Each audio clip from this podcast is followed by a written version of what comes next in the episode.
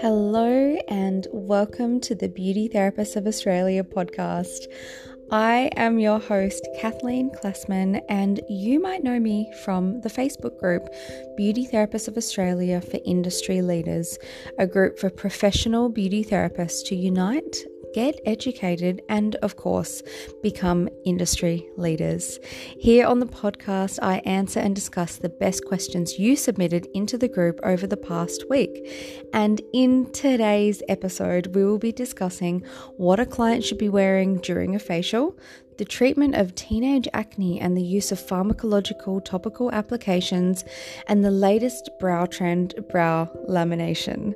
Before we dive into these topics, I would like to remind you that if you would like to have your question answered, jump on over to Facebook and join our free Facebook community. Just search Beauty Therapists of Australia for industry leaders and click join to get connected. Also, if you would like to stay updated on all things related to the beauty industry, follow me personally on Facebook, Instagram, and YouTube. Just search my full name, Kathleen Klassman. All right, beauty therapists, let's get into it. And thank you so much for being here for our first episode. How exciting! I'm really happy to be here with you all, and I do intend in making this a weekly podcast.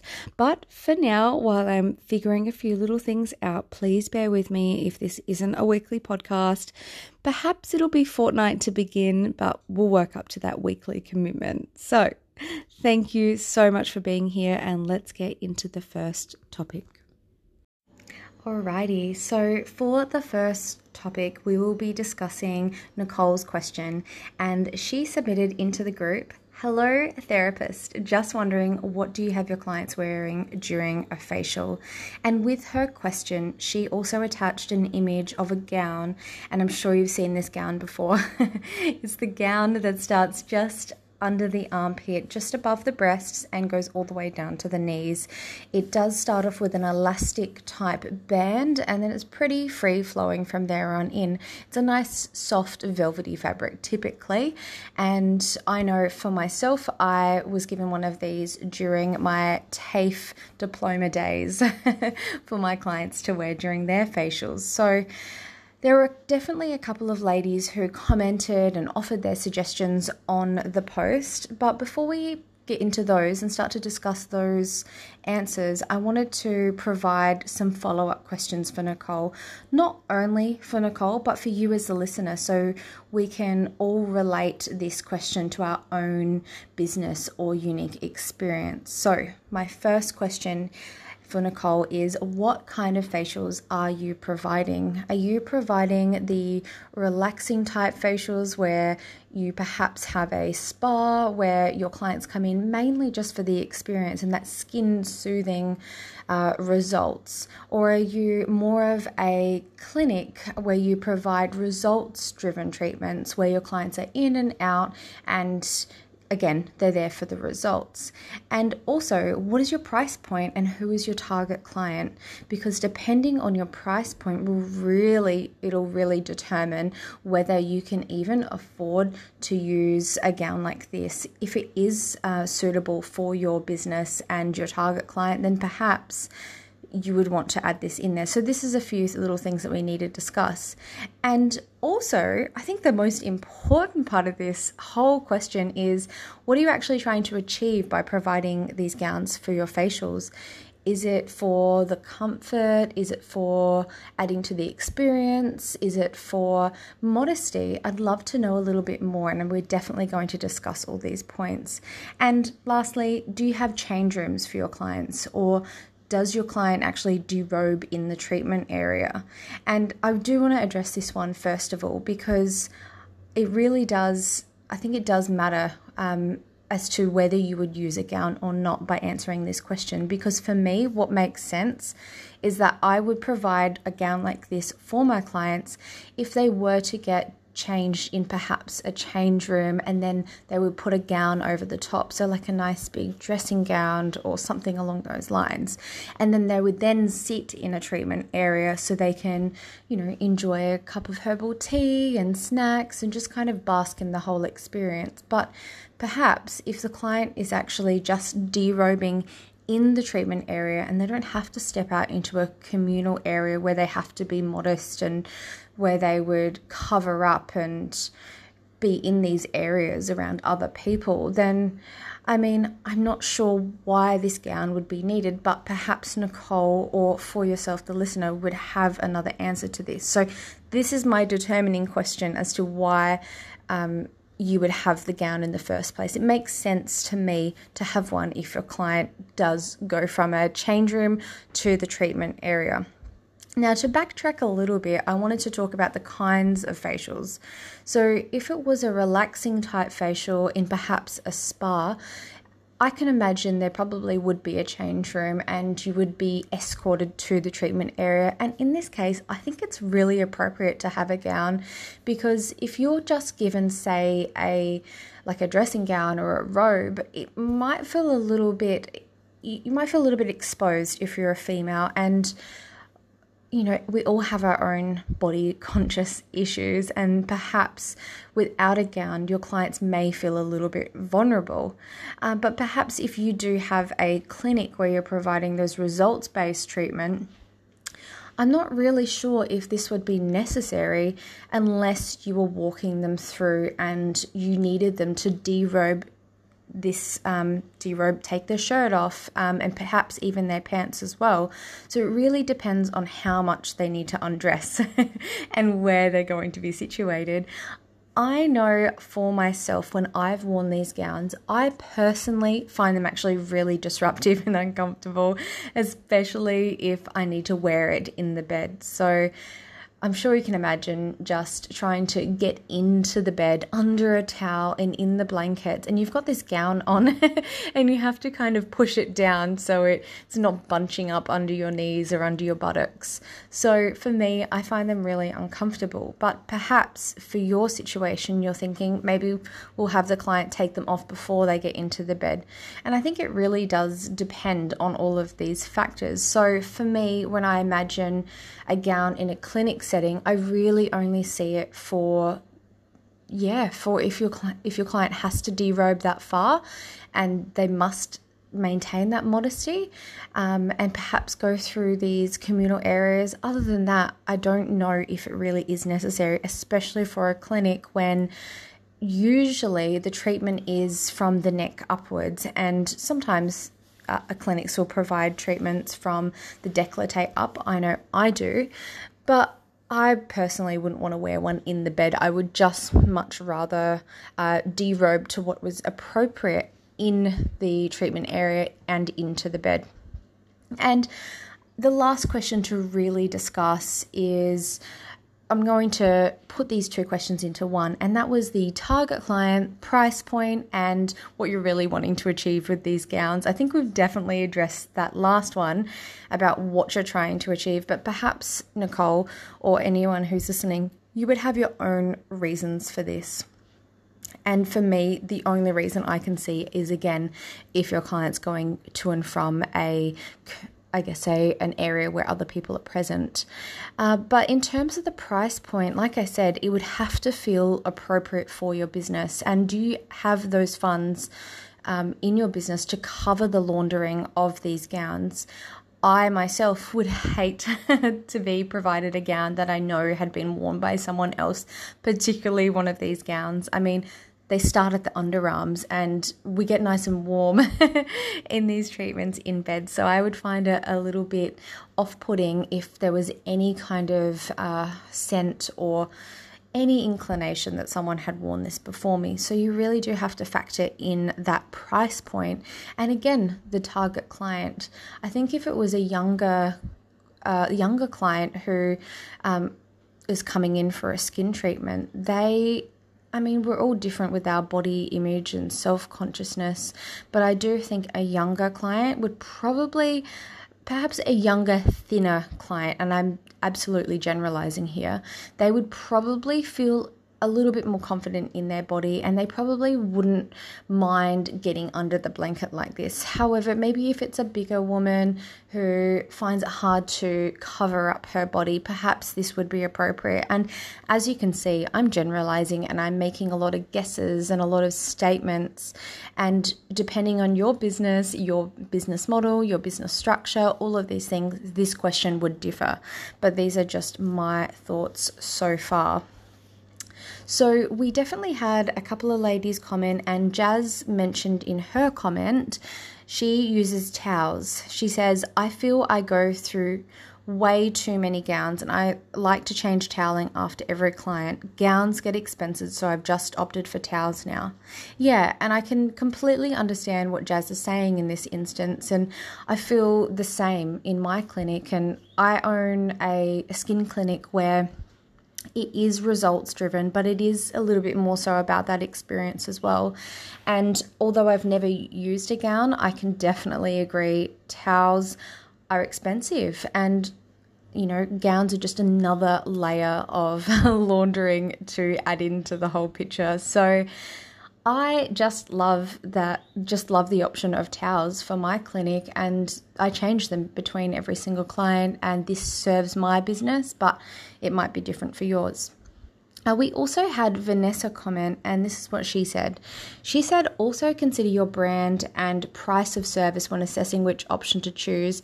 If you're trying to communicate luxury to your client, you would probably choose the sheet or the doona, the heavy blanket option, over a towel or a gown, and your pricing is likely to be more expensive. And I do agree with Vanessa here, and I think this is definitely open to interpretation because I have um, personally seen this work really well in a more uh, let's say upmarket or it was a very luxurious spa and the price point was pretty high and the gown option with the towels worked perfectly fine and they actually provided like a heavier well it wasn't a heavy blanket but it was a, a lighter kind of quilt that really gave that experience of luxury. But they were able to produce this luxury feel by the the whole aesthetics of the building. So there are just so many factors, and I think this has been a good topic to really start this whole episode off with and I'd love to hear your thoughts. What what do you have your clients wear during a facial? Do you ask them to derobe um, in a changing room or is it in the treatment area? Gosh, there are so many options, and I hope this is really given you a little bit of clarity for your particular situation, or it's just been a little bit of food for thought. Definitely comment below on this podcast or share in the group on Nicole's post. We'd love to hear from you.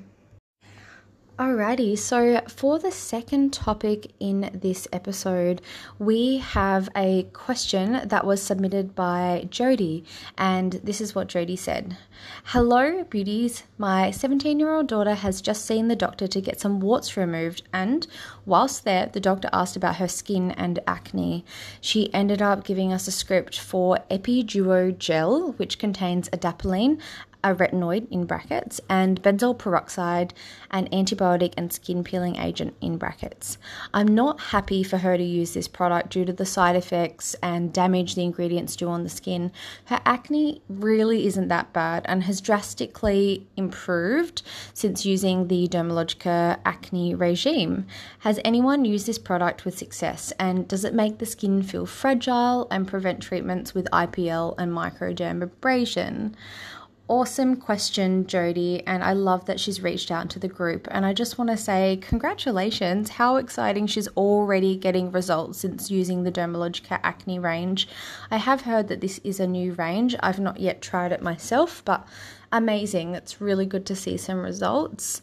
And I definitely think we have a lot to discuss on this because although as beauty therapists we don't have the qualifications to really comment on pharmacological topical actives we we can still we can still talk about it. I mean we're not going to make these recommendations for the clients um, to do with how to use these gels or in this case the epiduo gel but we can we can give them a bit of thought and we can give them a bit of education on what these active ingredients really are. So before we go into answering and discussing Jodie's question and giving her some good pieces of advice I wanted to talk to you and educate you about the active ingredients. So According to WebMD, adapalene is a medication used to treat acne. It may decrease the number and severity of acne pimples and promote quick healing of pimples that do develop. Adapalene belongs to a class of medication called retinoids and it works by affecting the growth of cells and decreasing swelling and inflammation. And as you probably already know, there are many different types of retinoids within the family. There's retinol palmitate, there's retinol, there's retinol aldehyde, there's so many, and they all have their benefits. I mean, I should say their pros and cons, and it really is up to the consumer or the therapist in mind as to which one they would prescribe. And in this case, only a doctor can prescribe adapalene. So, to answer what is benzoyl peroxide, again, according to WebMD, benzoyl peroxide is a medication used to treat mild to moderate acne and it can be used in, in combination with other acne treatments. When applied to the skin, benzoyl peroxide works by reducing the amount of acne causing bacteria and also causing the skin to dry and peel. And again, benzoyl peroxide, it doesn't necessarily have to be prescribed in a pharmacological manner.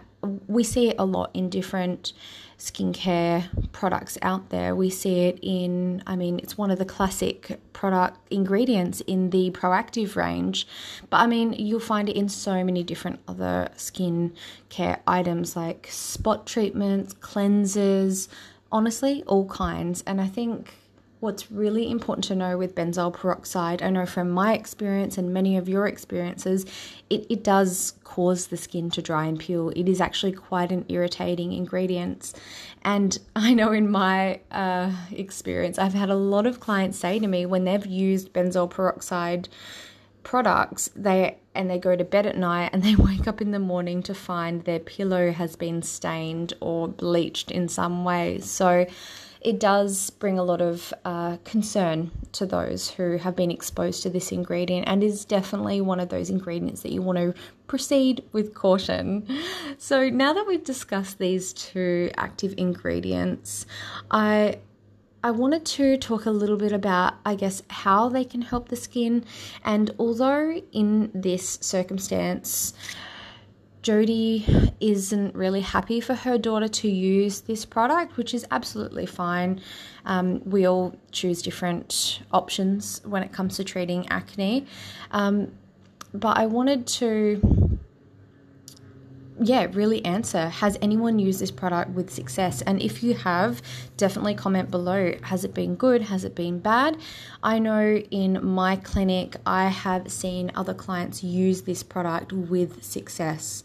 So, I in my clinic, I'm not really one to comment or give suggestions on how to use your pharmacological pharmacological topical products or even internal oral medications. It's just not my place. However, I do ask my client about how it's going and they sometimes they do choose to use these um, in these medications and that is okay and we're better to be informed than not informed at all so in one case, I had a client, she came to me with, I'd say, about a grade, somewhere between grade one and grade two acne.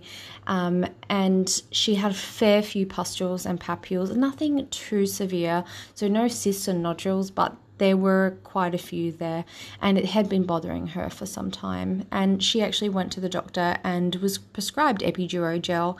And in her experience, what actually happened was yes, the inflammation did go down, the redness decreased, um, and those pustules and papules just weren't present anymore. But what she was left with was a whole heap of open and closed comedones. So absolutely, this product worked in her case to reduce the acne, but it just wasn't enough to really get rid of the product. Um, her acne in the first place. It really is only addressing a couple of the factors in acne in in any circumstance and I believe that when treating acne, you want to be going at it from a holistic view, not just applying a topical ingredient, but thinking of all the other factors involved with acne.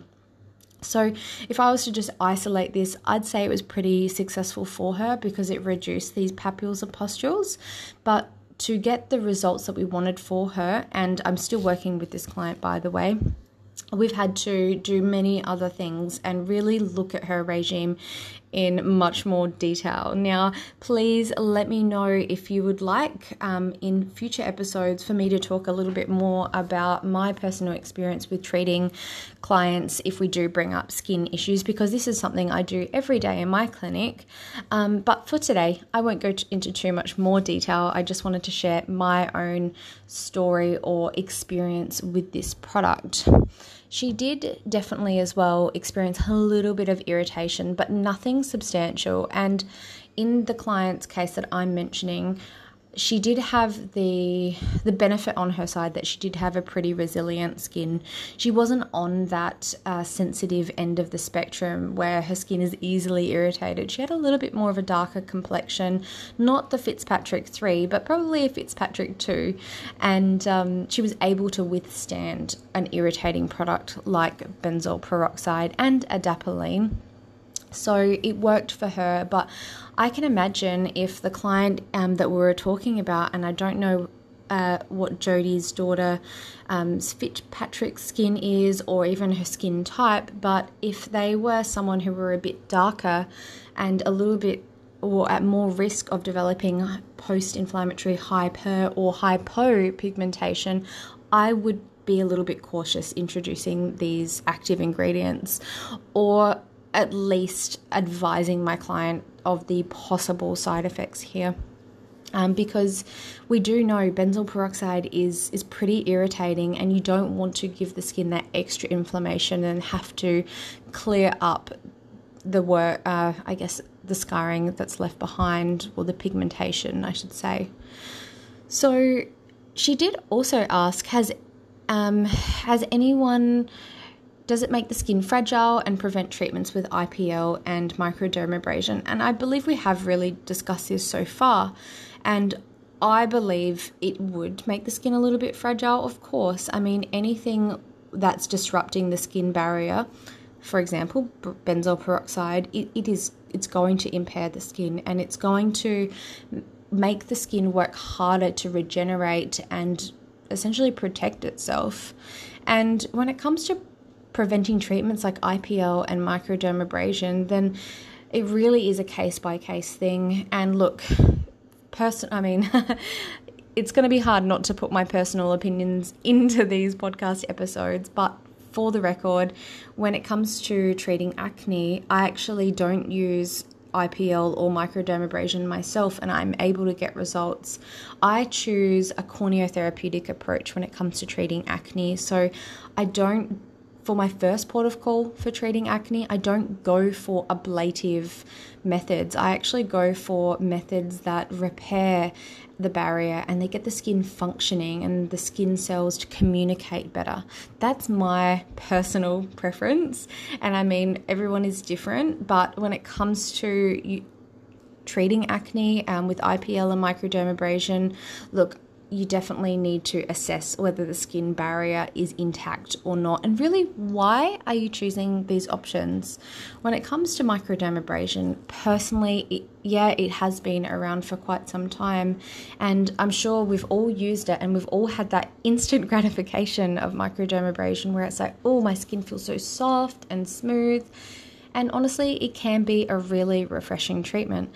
But for acne, oh, I just I just don't love this treatment for acne because in most cases, 90% of the cases that I see, well, actually more like 99%, the skin barrier is already disturbed. And why would you go in there again with a an ablative treatment that takes away that top layer of the skin? So these are all things to think about and really discuss um, with your client. And in this case, uh, daughter is 17, so I'm guessing there's definitely a hormonal influence. We all know hormones affect the way the sebaceous glands produce oil, and in those teenage years, we're all covered with oil slick that we just never really expected a lot more than normal. So, in my opinion, treating her daughter during this time, I'd be doing it in the most conservative way possible while maintaining her skin uh, barrier and keeping her skin intact, but giving gentle ingredients. Yeah, I like retinols um, and I don't mind salicylic acid as well, but I would be using other ingredients as well. I love azelaic acid, vitamin, the vitamin B complex, including uh, niacinamide, that's fantastic, and also considering antioxidants like green tea. So, gosh, there are so many to choose from, but that's just a general beginning for treating a teenage acne. And also, just again, not overstripping the skin, bringing back that barrier, trying to reduce, not reduce, but kind of help the the oil slick on her skin. You don't want to remove all the oil, but you also don't want to overfeed and overnourish the skin. So it's about finding a delicate balance and again not over exfoliating. I couldn't stress that any more than what I already have. So I hope this has been really fascinating for you for discussing the use of these t- topical pharmacological ingredients. There are so many out there, and I definitely think we'll be discussing them in future episodes. So, thank you, Jodie, for this fantastic question. And for the third and final topic, we will be discussing brow lamination. Now, this is a really fun topic for me to bring up, and we had um, a couple of ladies actually talk about this topic, and we also had a video posted into the group. Actually, I shared that one in there, and it was from Ella Baché, and they had a representative on there talking about brow lamination. So, I wanted to talk about this topic a little bit more generally and not so much provide a solution because there wasn't really a question attached to this, but it was more to just discuss this new trend that's entered the market and just get you thinking about trends in general. So, as you know, there are so many trends out there in the industry, and even 10 years ago, no one really cared about brows like they do now. there really wasn't that same amount of hype and just thought. There really wasn't that much thought around brows. It was just like a quick brow wax and off you go. But now we're investing money into our brows and we're showcasing our brows. And I am all for that. I think a good brow really does complement someone's look and it can really make or break a look. It can make you look really beautiful and natural, or it can make you look stark and angry. So, going for the brow that suits you is always the best option. And this is where trends come into play. Now, I'm sure you've all seen there are there, there's so many brows out there, right? There's the whole sculpted brow, there's the feathery brow, there's the dark brow, the light brow, the long-haired brow, the short-haired brow. Gosh, there's so many. And depending on the trend that's the most popular at the time is sometimes what a therapist will give to their clients, or perhaps the client will be requesting this specific brow. And it's it's totally okay for the client to be requesting a certain look and I think that's totally fine, but as the therapist, as the brow expert, and as the brow technician, I do believe we have an obligation to educate our clients and give them a alternative perspective and really look at their brows, look at their face, look at their entire structure and their lifestyle and just everything and give them our best recommendations based on all of the above fact factors because there's no point in just putting on the same trending brow onto every single client and just hoping for the best. Some face structures it'll suit um, a more of a you know an angular and tapered brow, whereas on another face they might suit a more softer and rounded version and I believe when it, in our industry right now, one of the best teachers for uh, nat- the natural brow and finding ways to, yeah, design a brow in the most beautiful way possible is the True Brow um, International. So that is a company, an international company um, by Elle Wilson. So I'm sure you've heard of it before, but I absolutely love True Brow and their their way of educating about brows. But I just thought I'd add that in there and just say, look, if you're interested in the kind of methods I'm just talking about now, definitely seek out Elle Wilson from True Brow. But back to the topic. I do think we have to really have this responsibility as the therapist. And when it comes to a brow trend like brow lamination, we must, oh gosh, we must proceed with caution because we don't want to be chasing trends. And Elle Wilson said this in a recent video, and I just admire her for putting it out there and actually actually being the leader on this topic and saying, look, you don't have to follow trends. You can actually just stick to your guns and provide something that is timeless and suits the client in front of you. I just love I just love that she said this.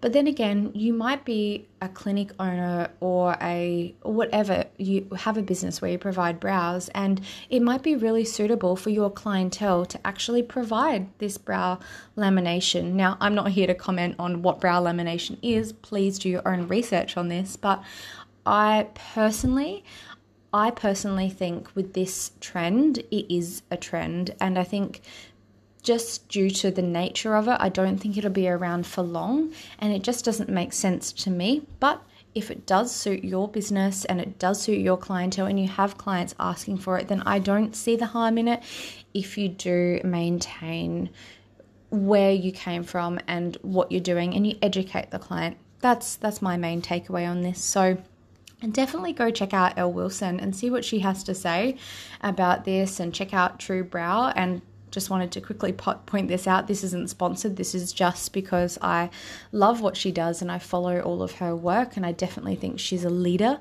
in the brow space. But yeah, let me know. What do you think of brow lamination? Is it something to stick around or is it a trend that is fleeting?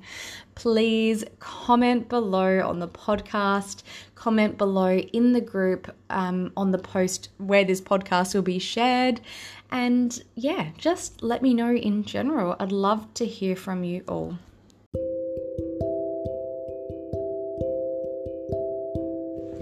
Before you go, I'd like to say thank you for being here with me. By listening to this podcast, it shows that you are dedicated to your education as a beauty therapist and it proves that you have what it takes to be an industry leader. Stay on top of your game, beauty therapists. Keep educating yourself and networking amongst your peers, and don't forget the reason why you chose this industry in the first place. If you would like to connect with other Australian beauty therapists, make sure to join the Facebook group by searching Beauty Therapists of Australia dash for industry leaders. And if you would like to follow me personally, again, just search my full name, Kathleen Klassman, on Facebook, Instagram, and YouTube. Stay well, beauty therapists, and I'll see you here next time.